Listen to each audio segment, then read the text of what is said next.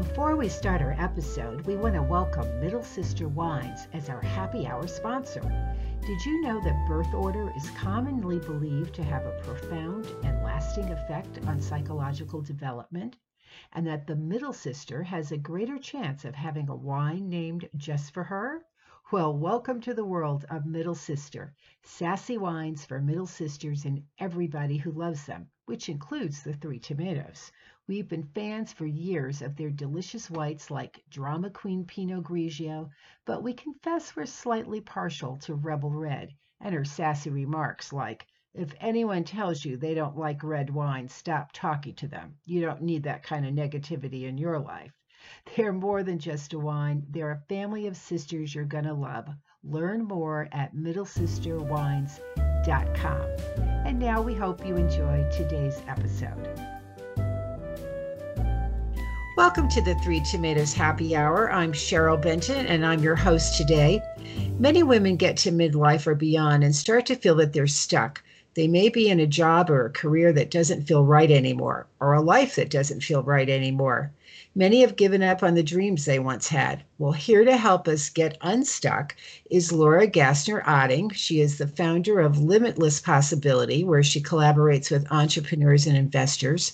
Laura has a 25-year resume that's defined by navigating change across startups, nonprofits, political and philanthropic organizations, and includes having served as presidential appointee in Bill Clinton's White House, helping to shape AmeriCorps, which engages adults in public service. And she has a terrific new book called Limitless: How to Ignore Everybody, Carve Your Own Path, and Live Your Best Life, that offers great advice for people at every stage of their lives. And by the way, it's been on the bestseller list just behind Michelle Obama's book, so she's in good company. And Laura, we are so happy to have you in our company today. So welcome, and it's a delight to have you here. Oh, it's so great to be here. I'm really excited, Cheryl. It's going to be a fun conversation. Great. So let's start with, how do people get stuck pursuing an idea of success? And even when often they've reached success and then they are what they thought was success, and then they realize that they're just not happy. How does that happen? Well, you know, we're all carrying around these scorecards in our back pockets of what success is supposed to be. And some of them know exactly what's on that scorecard. And some of us have like kind of a faint idea, but it's sort of like this guiding principle. And the thing is that those scorecards were often handed to us before we even had a frontal lobe, right? When we were like 16, 17, 18 years old, somebody said, pick a path, pick a trade, pick a college. And we said, okay. And we did. And the problem with that when you're 16, 17, 18 years old is that you don't have a frontal lobe, you know, like the part of your brain that actually determines good decision making. And so we make decisions for the rest of our life before we're actually capable of making a good one. And then we turn around one day when we're like 10, 15, 20 years into whatever ramifications that decision has had, and we say, is this all there is? Is this all I was meant for? Like, there's got to be more. And the problem is that we're already so far down the path that we never stopped and said, well, that's what success meant for my teacher or my mother or my sister or my friends. But is that really what success means for me? So we look down and we say, well, I've got this life that on paper looks like a great life, but it doesn't feel like a great life because it turns out I did all this work to build a life that was maybe meant for someone else. Well, that is so true. And you're right, especially, I mean, how often do so many of us say to a high school graduating kid, you know, so what are you going to do? You know, what's your plan? Yeah, I mean, I had a fourth grade teacher who said, you're a really argumentative young woman. You should become a lawyer. And of course, I told her she was wrong. But then I created an educational path to put myself on, you know, a route to law school, where I got there the very first week and looked around and said, this isn't for me. I don't belong here. And I thought I was a failure because I didn't fit into my fourth grade teacher's definition of success. Well, thank goodness you figured that out early on, because I know for so many of us, and I know so many women, especially as they get to some point in midlife, and they're like, oh, you're right. Is that all there is? What am I doing? So let's talk about how to get unstuck and how to become limitless. So what does limitless mean to you? So have you ever had those moments where everything that you love to do and that you do well is being called upon to solve a problem at hand that you care about deeply, and you're being rewarded for it in a way that's either psychically or karmically, financially rewarding to you? You know, those moments of like frictionless belonging, of flow, of alignment, when you're like, yeah, what I do matches who I am. That's what it feels like to be limitless. Okay, so now that's a big, limitless sounds really big here. So let's talk about, how do you actually become limitless? And you say you have to achieve consonance. And I'd love you to talk about what that means, because I think for a lot of us, that's actually a new concept. Yeah, so consonance is a word that people are like, wait, what? And it's funny because the book was originally going to be called Consonance, and my publisher said, nobody's going to want to buy a book with a word on it that they don't know. But it turns out we all know the word consonance. It is the opposite of dissonance. Dissonance is cacophony, right? It's when things are not harmonic. It's when they don't flow, and they don't have alignment. But consonance is this beautiful feeling of everything just being right, everything being aligned. And what I learned, you know, I did executive search for 20 years. And what I was really good at it, right? I was like the president of Smile and Dial. Like I spent all day picking up the phone and calling bold-faced names about big, giant jobs that they'd never heard of me before or heard of this job. And my role was to help them to basically turn their lives upside down. And so I would call them up and I would tell them all about this great job. And I would listen for certain things like scale of impact or new skills that they'd want to grow, what the prestige of the brand might mean on their resume, whether or not they'd be inspired by the leadership. Of course, I listened for things like money. But it turns out that once somebody filled in all the little check boxes on the scorecard that I put up there, is like, what's the value of the job? I actually would lose some of my candidates because I never thought about what the value of the job would be to them. And so consonance really is understanding that it may be that you're somebody who loves to travel. And so if part of what you do when you love to travel is go to beautiful foreign cities, you know, urban destinations, cosmopolitan capitals of cities, it's going to cost you a lot of money to get there, but not a lot of time. You know, you can go to Paris on a long weekend. But if you're somebody whose travel includes going all deep into the National Park Service and waking up in the morning and having that breakfast over a fire, looking out over a mountain range, that's not going to cost you a lot of money, but it's going to cost you a lot of time. So if I came to you and I said, here's a great job, and by the way, it's going to give you a 30% pay increase, but you're only going to get 2 weeks of vacation. If you're the person who wants to jet off to Paris and have your breakfast in bed, the Four Seasons, you're going to say, awesome, that job is value for me. But if you're somebody who wants to have that breakfast over the fire, I'm looking out over that stream, you're going to say, actually, that job may be valuable, but it's not valuable for me. That job doesn't give that person consonance. And so what I came to learn in search was that I couldn't just throw a scorecard, a checklist at somebody. I actually had to find for them meaning. And so the subtitle of the book, Limitless, starts with how to ignore everybody, because the first thing we have to do is we have to ignore everybody else and everyone else's definition of what success is. You know, this whole idea that we're supposed to lean in, and the fastest and most expedient path to the corner office is the only one that matters. I mean, no success when we get to the top. By the way, I loved your little discourse on lean in too, by the way, because I thought that was very powerful, and a lot of us, I think, didn't especially react particularly well to the lean in thing. So yes. Yeah, so women, if you're listening and somebody said to you, you have a uterus, you're supposed to love lean in, and you just didn't, welcome to my club, right? Because I read it and I knew I was supposed to love it, right? I knew I was supposed to love it. And the thing is, it worked for me. Like I used the same idea. Like we'd all be foolish not to use every bit of resource and opportunity to throw ourselves at our career if that's what we want. I don't blame Sheryl Sandberg for the way that she achieved success. I blame her for the way that she defined success, right? This one myopic, unflinching definition that the fastest and most expedient path to the corner office is the only one that matters. I think that leaves a lot of women and a lot of men out of the whole idea of success. Exactly. So how do we get unstuck? We stop leaning into everybody else's definition of success, and we figure out what matters to us, what gives us consonance, and we lean into that with everything that we have. Well, I love that. And your book takes the reader through the four elements. And one of the things that I really loved about the book is that at the end of each one of your chapters, you actually give the reader questions to ask themselves, which is so helpful. So you're not just, you know, putting a philosophy out there, but actually guiding us through how to do that. So can you talk a bit about what these four elements are that are part of consonance? Yeah. So, and thank you for commenting on the questions. When I get up, I do, keynote speaking for a living. And when I get up on stage, I'm often described as a kick in the pants wrapped up in a warm hug. And so the push, I try to do a little bit of both, but the idea that now you're on board with the concepts. So here's some really tough, agitating questions that are, going to help you figure this out. And I really, fought to have those questions, in the book so that people could actually do something with it. So the four elements are these, and everybody is going to want and need them at different ages and different life stages at different amounts. So your version of consonance will look different than my version of consonance, but your version of consonance today will look different than your own version of consonance 10 and 15 years ago and 10 and 15 years from now.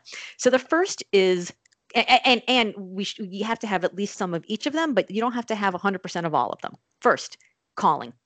Calling is this, this idea of something that's bigger than you. It is a gravitational force, something that gets you out of bed. And it doesn't have to be a higher calling, a lofty purpose. I think we get off track because we think that calling has to be, a holier than thou Mother Teresa feeding the lepers in India sort of thing. And it doesn't. Calling is only what matters to you. It's your purpose. And I looked the word purpose up in the dictionary thinking that I was going to see, St. Peter at the pearly gates, taking score and making sure that we that we belong.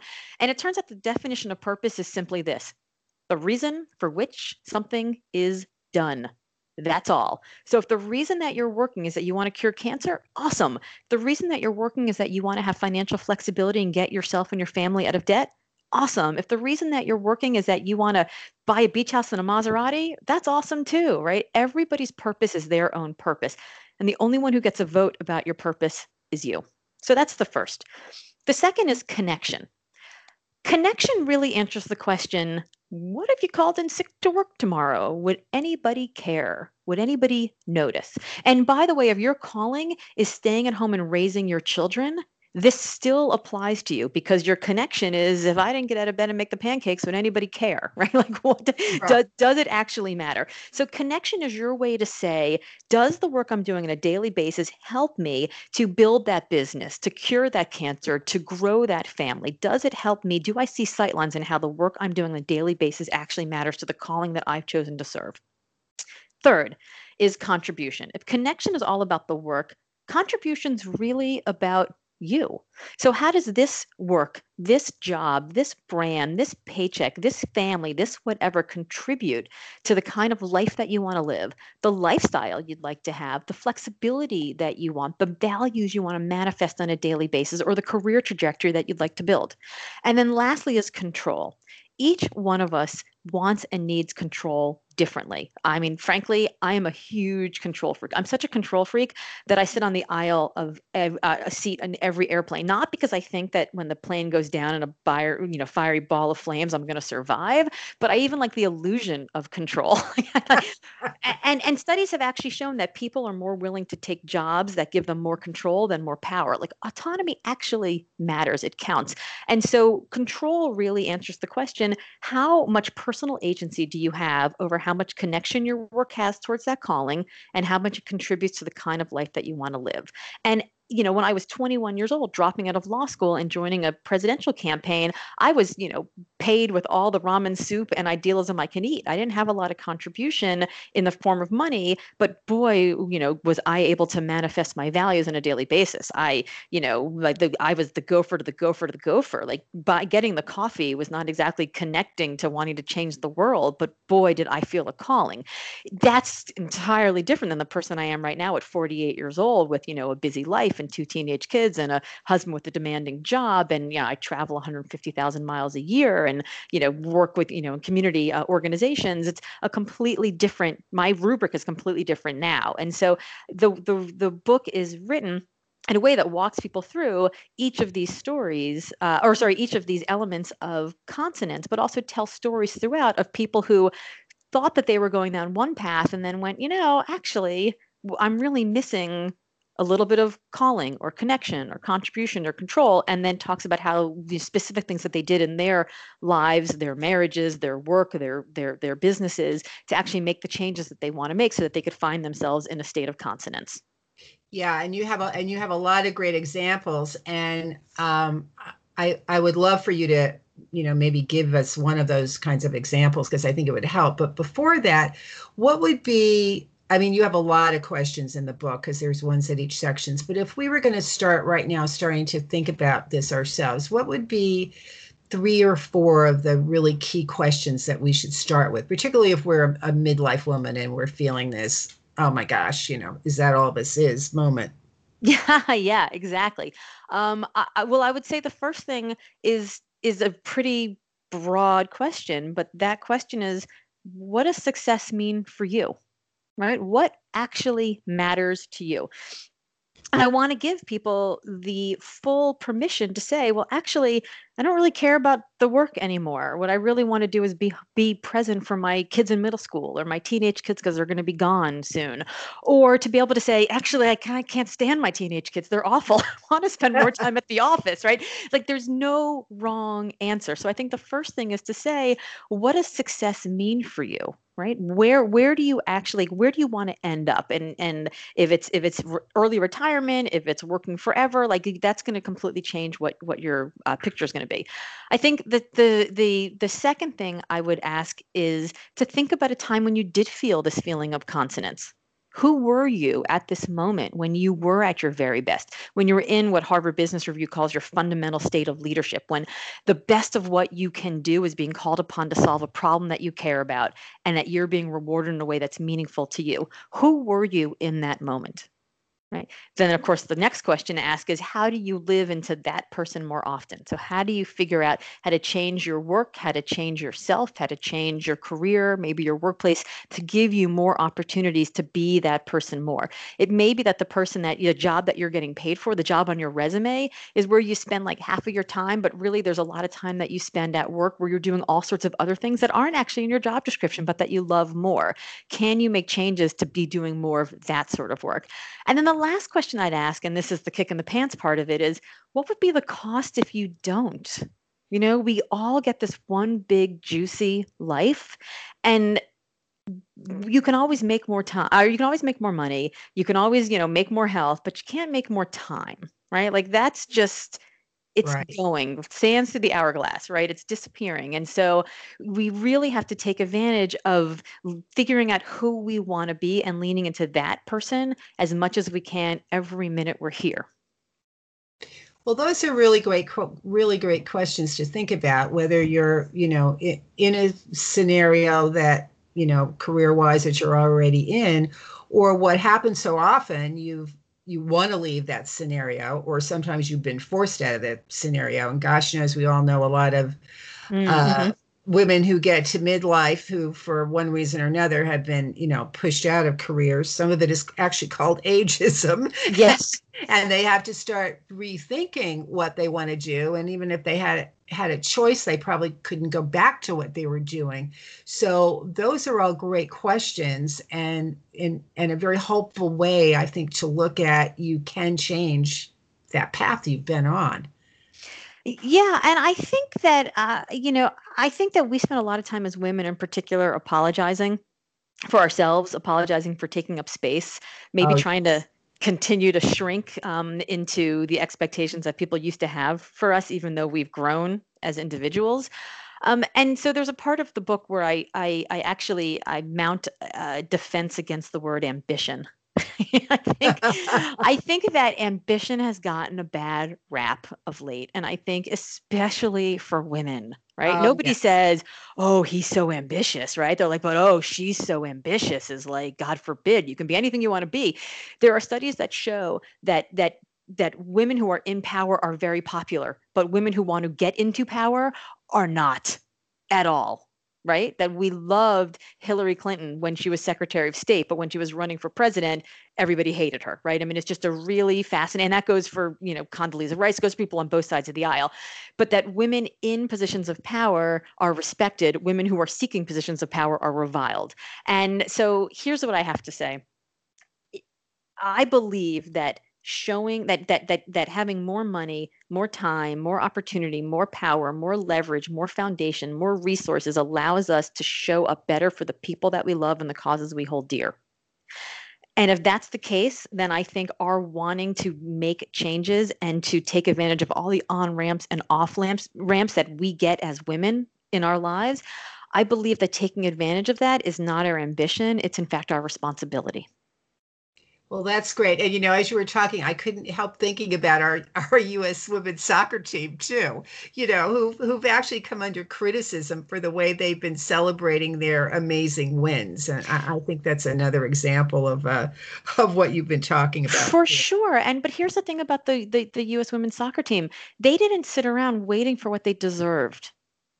They decided to go after what they demanded, and they did it. So, you know, what I love about this, and I was trying to explain this to my 15-year-old son, who could not understand why I was so emotional about the victory, the U.S. World Cup victory, is that it's not just that they asked for something, it's that they demanded it, and then they worked hard to make it happen in a way that was unimpeachable, right? That was just, it wasn't just like they got by in a technicality. They were dominant, and they knew that they'd have to work 4 times as hard in order to do that. And the fact that they did it and they let the work show and they celebrated, I was so taken by the whole thing. But I fully believe that if we sit around in life and we wait for what we deserve, we will never get what we demand. Absolutely. Hear ye, hear ye. So can you give us an example, if you could, from someone in the book who actually found their consonants? I know you had several, but if you could share one, that would be great. Yeah, I can tell the story of Laura Acosta, who found herself mid-career. I actually met her because her kids and my kids went to the same Montessori preschool. So we got to know each other sitting on the board of that school years and years and years ago. Her husband is a high school math teacher, and she was an attorney at a very fancy downtown private law firm. And so she was the breadwinner, majority breadwinner, the provider of benefits and all of that. And she was doing this sort of like nameless, faceless, work for big corporations and, class action lawsuits. And she just wasn't loving it, and she couldn't figure out why. And then her father was diagnosed and between diagnosis and passing away within just a few months. And she realized that life was short and that she shouldn't be unhappy in her work, but she couldn't leave the law firm because she was the one who was the bread earner or the breadwinner. So what she did is she started to make subtle moves within the law firm so that she could actually end up doing what she really wanted to do, which was diversity and inclusion work, stuff that she thought was really interesting. Of course, she was absolutely not qualified whatsoever for that, but she started moving from doing the class action law work to starting to do some human resources legal work. And then from there, as she started to get more experienced and take more continuing education classes, ended up having enough of a background that when her dream job opened, which was actually working in diversity and inclusion in HR within the giant multinational law firm, she actually moved into that position. So she was able to make changes, to find the kind of consonants that she wanted while also not sacrificing the contribution that she needed the career to make to her family. That's a really great example. So really, Laura, so I want to thank you so much for being our guest today and sharing some of your wisdom. And really, everyone needs to go out and buy your new book, Limitless: How to Ignore Everybody, Carve Your Own Path, and Live Your Best Life. It's available on Amazon and booksellers everywhere. And you can learn more about Laura at limitlesspossibility.com. So Laura, thank you so much, and best of luck with the book. Thank you so much. And if anybody wants to follow me on social, all my good friends call me LGO. So I'm at Hey LGO. Perfect. Well, thank you so much. We really appreciate it. Thank you. It was great fun. Okay.